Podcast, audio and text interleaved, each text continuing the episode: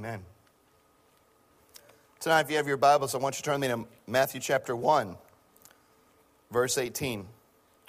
We're going to be looking at verses 18 to 25. And I want to speak to you tonight about the miracle of Christmas. So much in our culture focuses on Christmas being a, a time of presence, and, and it is. So much of our culture focuses on Christmas being a time of, of holiday seasons, and it is. Many people focus our culture on Christmas in the context of singing songs and, and family gatherings, and it is. But the miracle of Christmas is that God wanted to be in our life. God wanted to be in our space. God wanted to be a part of us. And the Bible says that He is Emmanuel, God with us. No other religion but the religion, well, the relationship, the religion of Christianity teaches that God actually becomes a part of you and you become a part of Him. It is the only religion where the founder comes in the form of a human, dies, and is resurrected and, and, and joins us to the divine nature of God.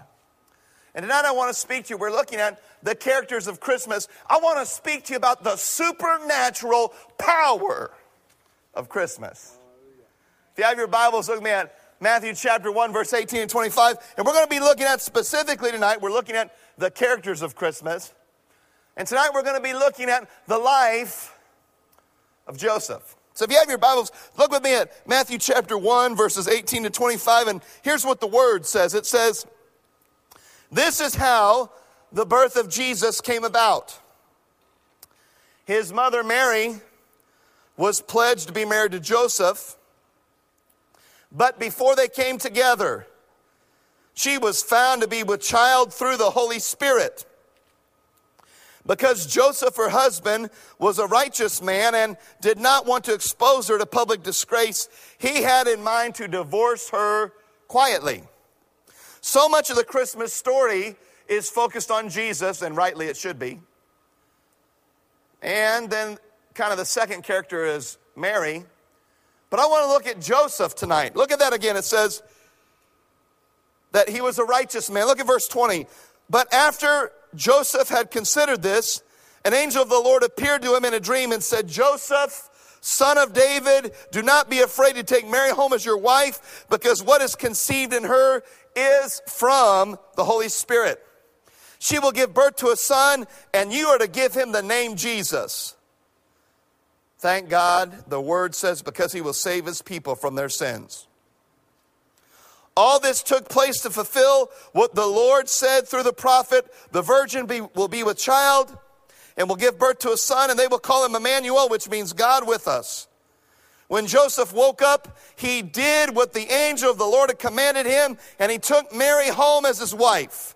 But he had no union with her until she gave birth to a son. And he gave him the name Jesus.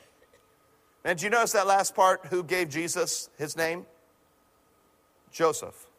I want to speak tonight about the characters of Christmas. And tonight we're just going to kind of step into Joseph's world. Would you just pray with me?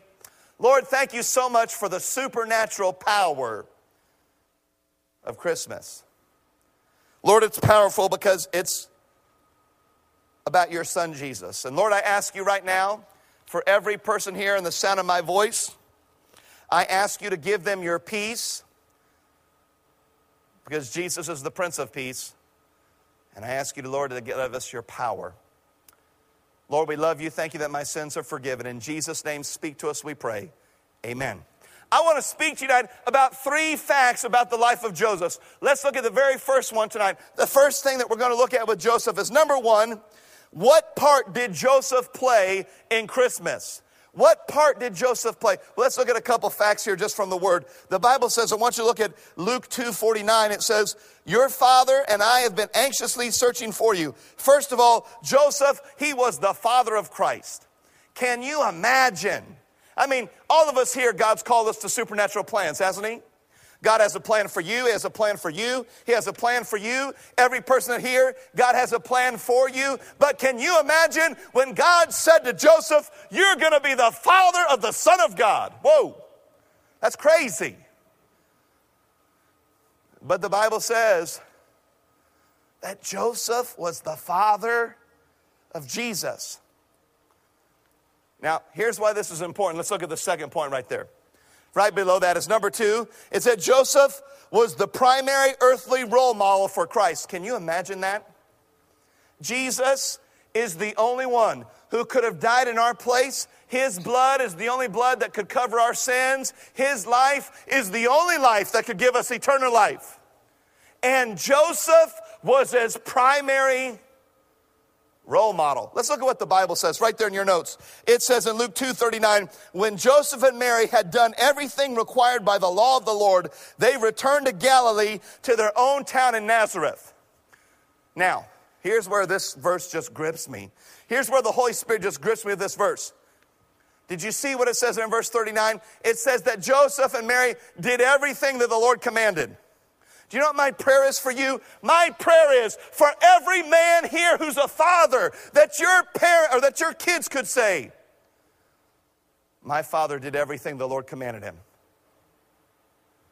My prayer is for every man here, every man, that you would step into the role of spiritual leader and not that your kids could say you made them wealthy or you made them educated, but that your kids could say about their own father, man, he did everything.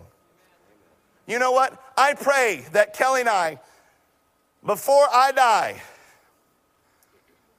I pray that I would accomplish a lot of great things. I pray that God would use my life to bring many people in the kingdom. I pray that God would use our marriage to heal many people's marriages.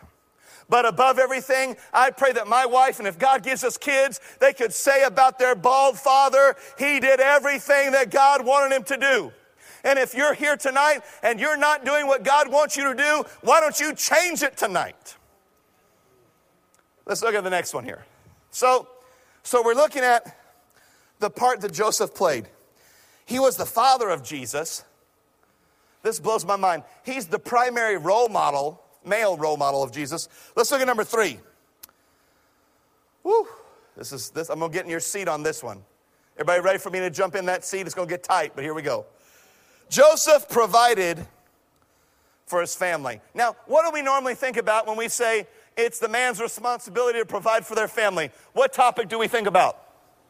Money, thank you. Give him a cookie. Thank you, brother. That's what we think about. Well, it's the man's job to provide. You know what? I, I think we're putting God in a box. You know, Kelly's dad, how many of you believe that we're supposed to honor our fathers and mothers? It's a lifetime command. Do I have an amen? Just when you get 18, does that command get void? So God's word says, honor your mother and father, lifetime command. Do I have an amen? Okay, Kelly's dad came up to us. This is the honest truth. We were sitting down. Kelly's dad's a man of God, very incredible man, captain in the military, lawyer, business owner. And he goes up to Kelly and he says, Kelly, you need to get a second job so Barry can have a higher standard of living. I mean, if the Lord would speak to her about that. So many times we think about provision and we think money, but let's look at what the word says. Let's, let's, let's turn with me. Just look right there in your notes. It's in Luke 2.41. And by the way, you might be saying, Barry, why are you going all over the gospels? Because each gospel has an account. We want to get as much information on this story. So let's look at Luke 2.41. It says every year, now get this, every year. Do you see how Joseph is consistent? Remember the verse I just quoted, how it said he did everything the Lord? Look at the notes there. It says every year, Joseph was like clockwork in serving God. Isn't that how you want to be? We're just automatic. It says every year his parents went to Jerusalem for the feast of the Passover. What's that mean? His parents were obeying the law of God. They were obeying the old covenant. They were going there for the feast of the Passover. And do you know what Joseph provided for his son Jesus? Spiritual engine power. Joseph provided for his son a, a, a, a mirror, literally, of God. And, and, for those of you that are parents, I, I can't speak on that subject, but I do know this God calls us to mirror image Him to everyone we see. God calls us so that people could look at us, and if they don't know what God's like, they could look at us and say, That must be what God is like. And Joseph provided for his family. I want you to get this, men. He provided spiritual example. Men, Joseph provided for his family by showing Mary and Jesus what it means to be faithful to God. Being faithful to God is not dropping our kids off at church and believing Pastor Mary to raise them godly. Being faithful to God is where we serve God privately when nobody sees. Can I tell you what I hate? I hate it, Darren, when people ask me what I do and I got to tell them I'm a pastor. Now, do I, is there anything I could do other pastor? No way. If I became the governor of the state of Missouri, it'd be a step down. But whenever you tell, if any of you ever become pastors, whenever you tell them you're a pastor, you know what happens? They start getting weird on you. You know what I'm saying? I mean, once you tell them, oh, I'm a pastor, whoop! I mean, it just, everything changes. And, and I think people must, think I'm stupid. You know what I'm saying? Like, man, I know how you live. I mean, you can just change it right now, but I, I mean, I was born at night, but not last night. You know what I'm saying? I mean, I know where you're at. But, but what Joseph did is, by his life. So let me give you a second main point. So we've looked at what part did Joseph play in Christmas. I want to look at number two. Now, now this is where we're going to get super practical. I'm going to give you four things that you can just put in your tool set tonight. Walk out those doors, and if you put them in your life and implement them tonight, your life will start getting better tomorrow. Let's look at them. What attributes did Joseph exhibit that we should exhibit? Okay, let's look at verse 18 here from Matthew 1. It says, Mary was pledged to be married to Joseph, but before they came together, and what that means is before they had sex, she was found to be with child through the Holy Spirit. Look at verse 19. Because Joseph, her husband, he was a righteous man and did not want to expose her to public disgrace. So he had in mind to divorce her quietly. First of all, Joseph wanted to honor his wife. Okay, so remember last week we talked about Mary. So if you're here and you weren't here last week, guys, I'm not ganging up on the guys. Last week we talked about Mary. Tonight we're talking about Joseph. If you want to know how to honor your wife, here's what you do. Look at verse 18 honor the Lord. Do you know if you honor God, all you can do is honor your wife? The more I honor God, the more I honor Kelly. And Joseph, he was so concerned about guarding her public reputation. He did not impregnate her. It was the Holy Spirit. Jesus was born of the Virgin. He didn't want to disgrace her. But I just want to encourage you, whether you're a male or a female, there's power when we honor God. Okay, so let me just give you how many of you want more power in your life? Okay, here's the whole key. Let me just give you the nugget. The more you honor God in the small things, the more power you get in, in publicly. Did you get that? The more, the more you honor Him privately, the more power you get publicly. And I mean power to live for Him, power to speak for Him, power to make wise financial decisions, power not to give in to fear, power not to give in to depression, power not to give in to worry, but, but it, it all starts privately. Let's look at the second point here. So, so Joseph honored his wife. Let me just say right now, men, we can't honor our wives too much. Ooh. Pastor, we might have to set up some counseling sessions. I didn't get not I, I am not backed up by encouragement there. I mean, I felt like I was asking people to tithe, they got so quiet. I mean, it's like, whoo. Okay. Thank you, brother. Woo!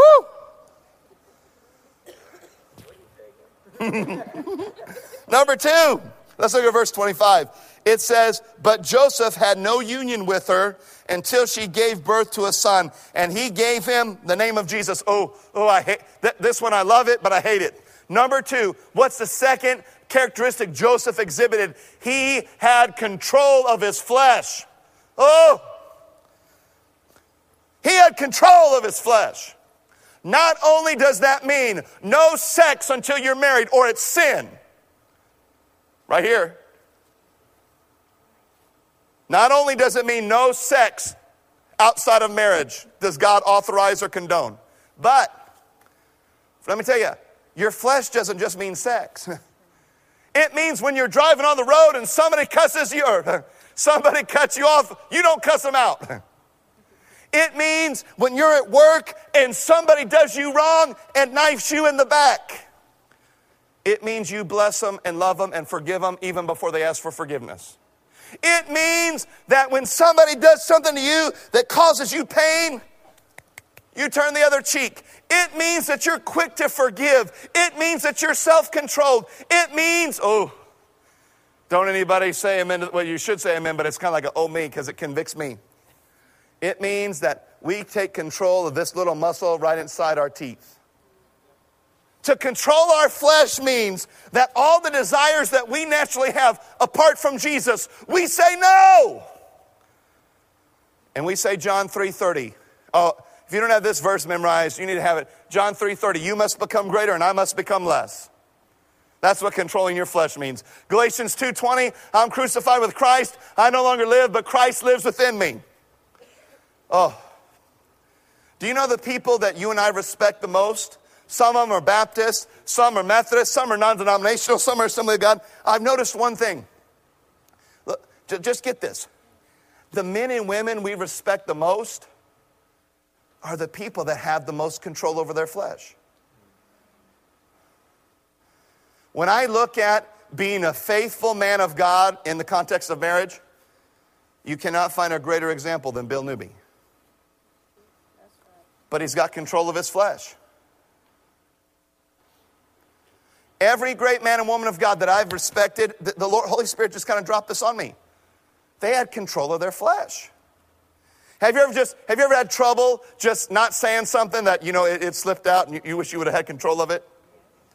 Okay, I think I've told this story before, but very sadly, my last day here be December 26th. Be a Sunday morning. I'll be preaching that morning. So I just, in case you haven't heard this story, I can't think of any better illustration. When I was a youth pastor at Tiffany, the, the, God had just moved, and this just youth ministry was just exploding. I mean, we had, not only did we have a good core of Christian kids, we had a ton of kids come out of that youth ministry that are pastors in huge churches all over the nation, but we had the most hell raising kids that came to our youth ministry. You know what I'm saying? I mean, we had peak kids, they had never stepped foot in a church. They started coming to our youth ministry. And uh, I mean, it was crazy. Well, well, I would try to get those kids, and we'd try to preach the word, bring them in the kingdom, get them involved. And I had one of them playing drums for me. This kid could flat out play drums. Incre- Anybody remember this story? Okay, good. So anyway, this kid could just flat out play.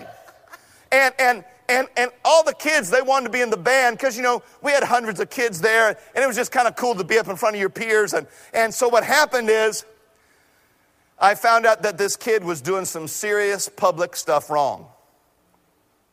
Now, I didn't discipline him just to discipline him. I, I, pulled him aside and I said his name. We'll just call him Jim. I said, Jim, you can't publicly represent the youth ministry, the church, and most importantly, Jesus Christ, and then publicly go live like hell at your high school. How many know Jesus changes lives? So I said, I didn't kick him out of the youth ministry. I just said, we want you to still keep coming. But until you get this public situation under the Lord, I can't let you publicly play drums. And you know what he did, Tracy? He said, I totally understand, Pastor Barry. And the next day, I was sitting in my office. I was working, Christina, just loving the Lord, get, you know, just doing the youth pastor business, connecting with kids and getting ready. And, and all of a sudden, his grandma comes in. And this grandma, you know, I'm telling you something right now. When she wanted to be, she could be so sweet. she came in that, she called me everything but a white man. How dare you not let my grandson play drums? We go to church, we tithe. How dare you not let him? And, uh, and I mean, it, it, was so bad, my senior pastor just slipped into my office and had a seat.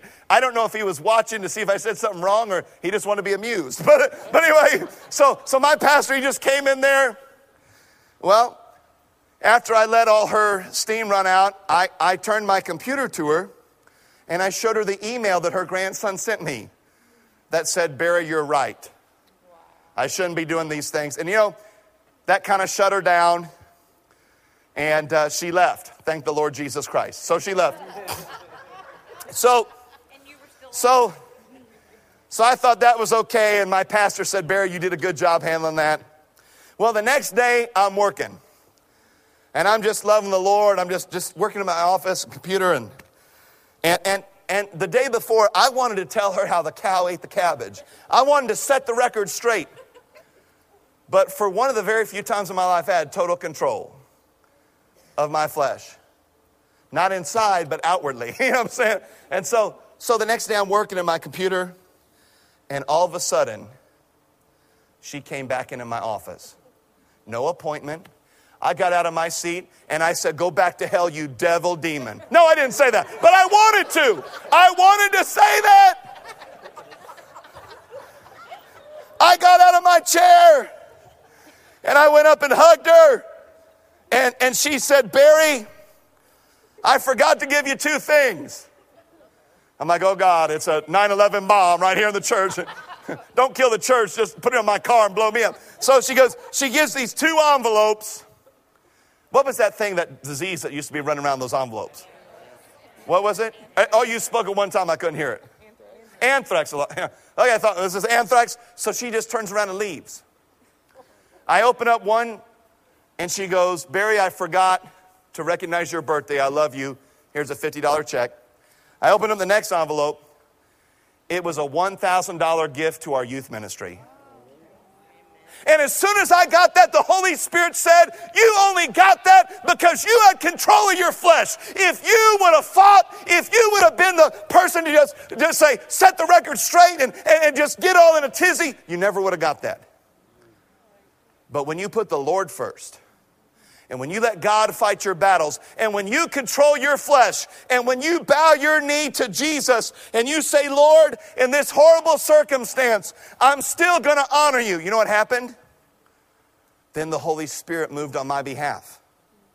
And so if you're here tonight and you're in a tough place in your life, the answer isn't for you to set the record straight or for you to fight your battle. The answer is, Lord, you must become greater, and I must become less.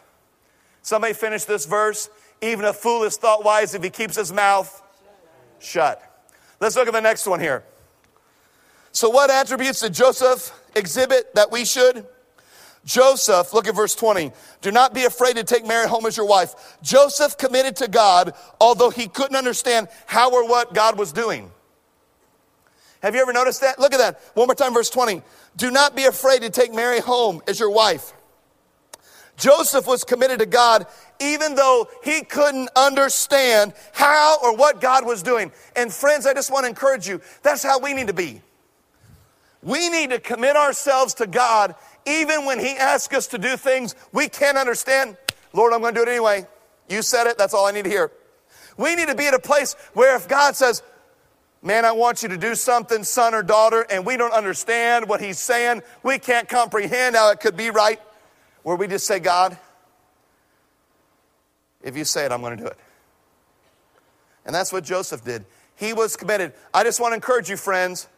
If you have to understand what God's telling you to do before you'll do it, you'll never do anything. Did you hear that? If you've got to understand what God is doing before you actually get out and do it, you'll never do anything. And let me give you the next one here. Look at verse 24. It says, Joseph did what the angel of the Lord commanded him. Joseph feared God. And I think so many times in our church, not Crown Point, but the church across America, that we don't fear God like we should. Do you know the scariest person in the world when I was growing up? It wasn't Mikhail Gorbachev. It wasn't Muammar Gaddafi. It was Thomas Richard Young, my dad. I'm telling you, and as a kid, if I did something wrong, he would apply the board of education to the seat of knowledge. I mean, I'm telling you, that brother there, he was quick. You know what he would do, Freddie? He would pull off his belt and he would spank me with the belt. And, and just whenever he, and you know what, it started scaring me. He just raised up his shirt. I mean, I just look at it, it just starts scaring me, just looking at the, just look at the belt. Okay, but I also knew nobody loved me like my dad. We didn't grow up rich, but in my house, we grew up rich in love because I knew I had his unconditional love and support. Friends, I want to tell you something. We need to fear God. Now, I'm not talking about like a dictator, but we need to reverently fear him. As angry as my dad got at me sometimes, I knew my life was not in jeopardy. but we need to reverently fear him. You know, I pray that for your kids. Listen, can I just step into parents' worlds one more time here? Your kids don't need you to be their friend. They need a mom or a dad. They can make friends in the youth ministry, they can make friends in the church. Kids in America need moms and dads. Amen. I'm preaching better than you're amening, but don't worry about it.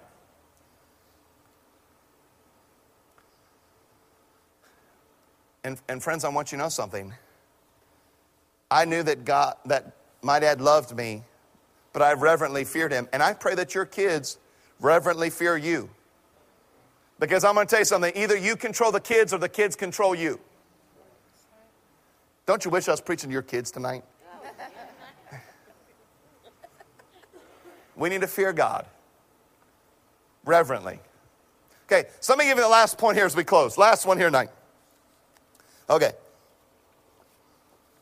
Three things I want you to take home. First of all, what can we learn from Joseph's life?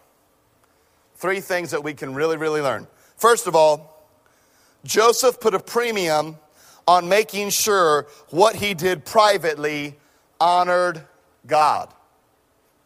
Did, did, you catch that? He put a premium on what he did privately honored God. If you're taking notes, I want you to write Proverbs 22, 1 down. And it says, A good name is worth more than silver or gold. A good name is worth more than silver or gold. If your name is respected, the Bible says it's worth more than silver or gold. You know why? Because so few people have a good name. You, you know why? Because people are brought into the kingdom, are you ready for this? Off reputation. Do you know who the most successful people are at inviting their friends to come to this church and who they come through those doors? You ready for this? The most successful people that bring people to our church, they're not the funniest, they're not the most intelligent. They're the people that walk the straightest and closest to God.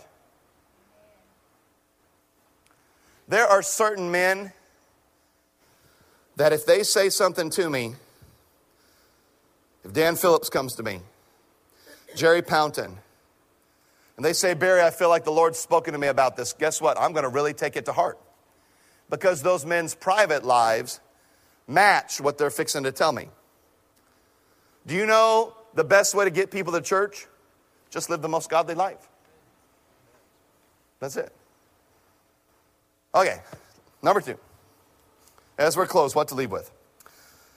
Joseph, ooh, ooh, this one convicts me as the worship team comes play real softly. Joseph did not give in to the pressures of his flesh. You know what? Every man of God and every woman of God has pressures of our flesh. Do I have an amen? amen.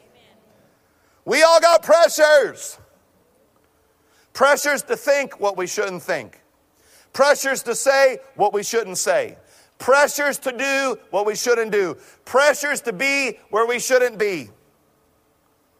But Joseph found a way not to give in to those.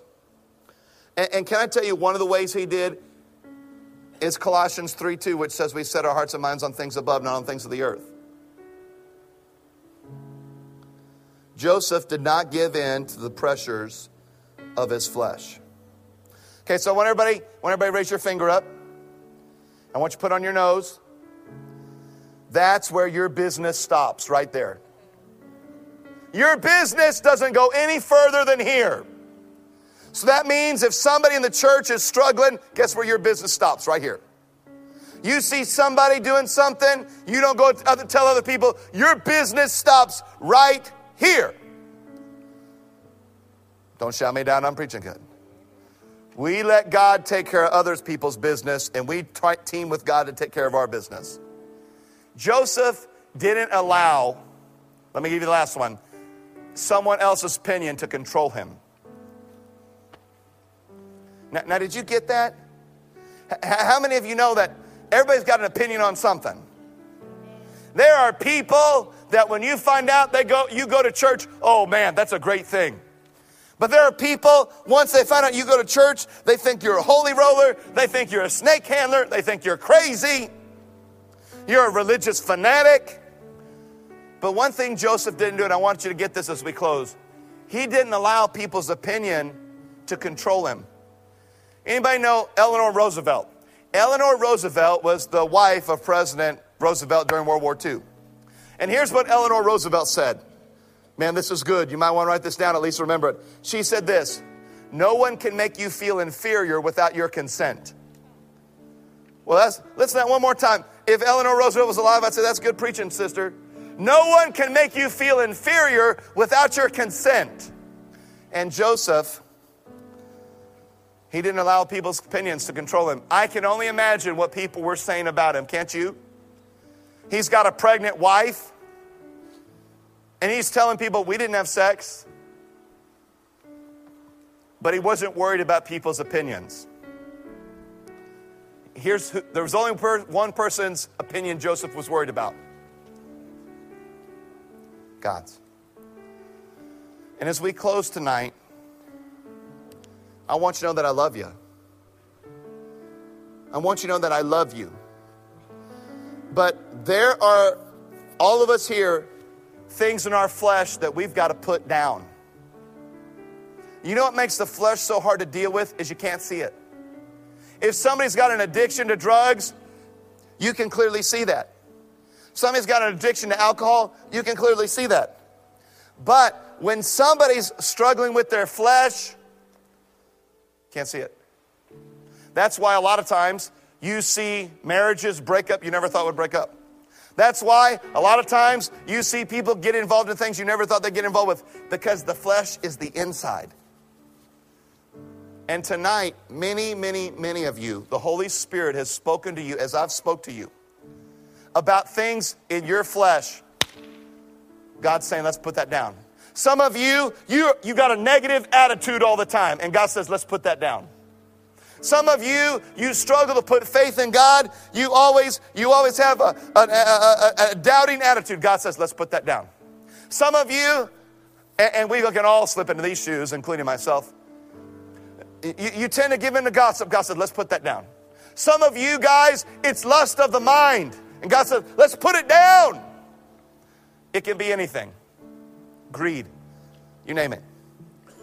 And so now, as we close, Here's what the miracle of Christmas is concerning Joseph God used a man just like you and me. God used him. Why? What's the Bible say that we read tonight? He was righteous. He put down his flesh. He obeyed God. He stepped out in faith. Would you just bow your hearts with me in prayer tonight? Not even 8 o'clock. With every head bowed and every eye closed, you're here tonight.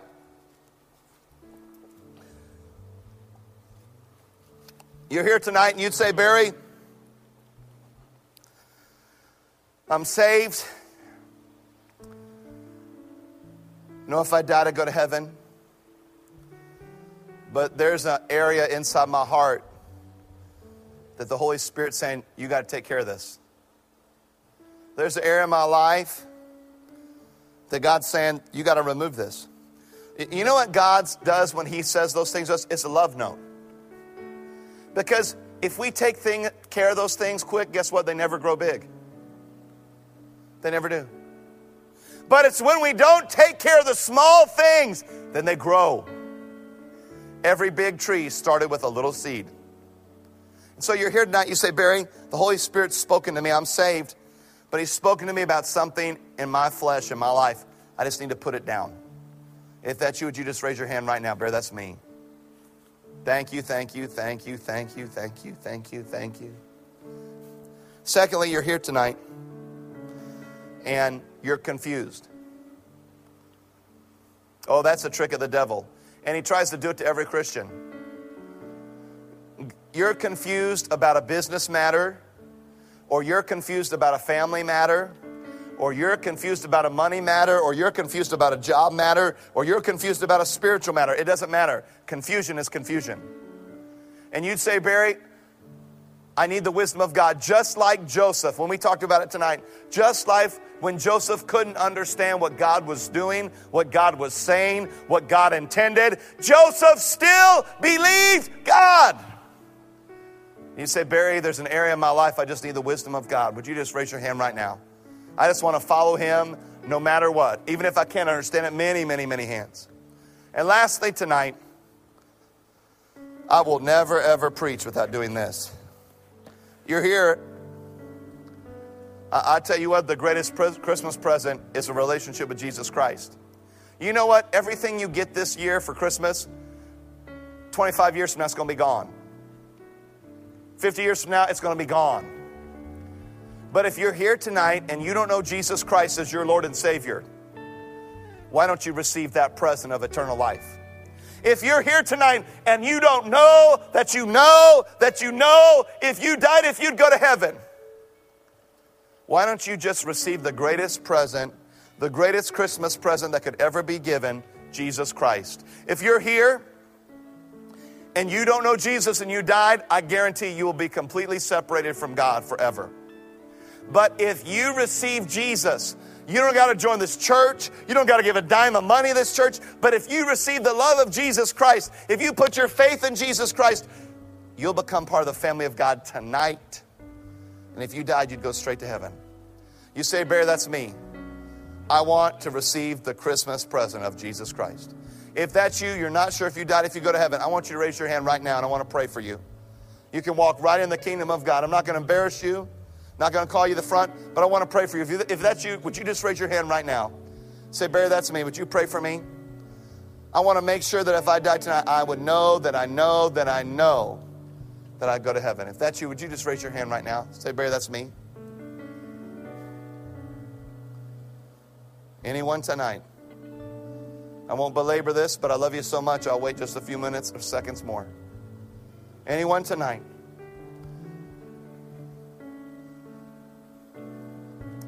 Like everyone to just agree with me in prayer. Lord, just take our lives and use them. Lord, thank you for your son Jesus.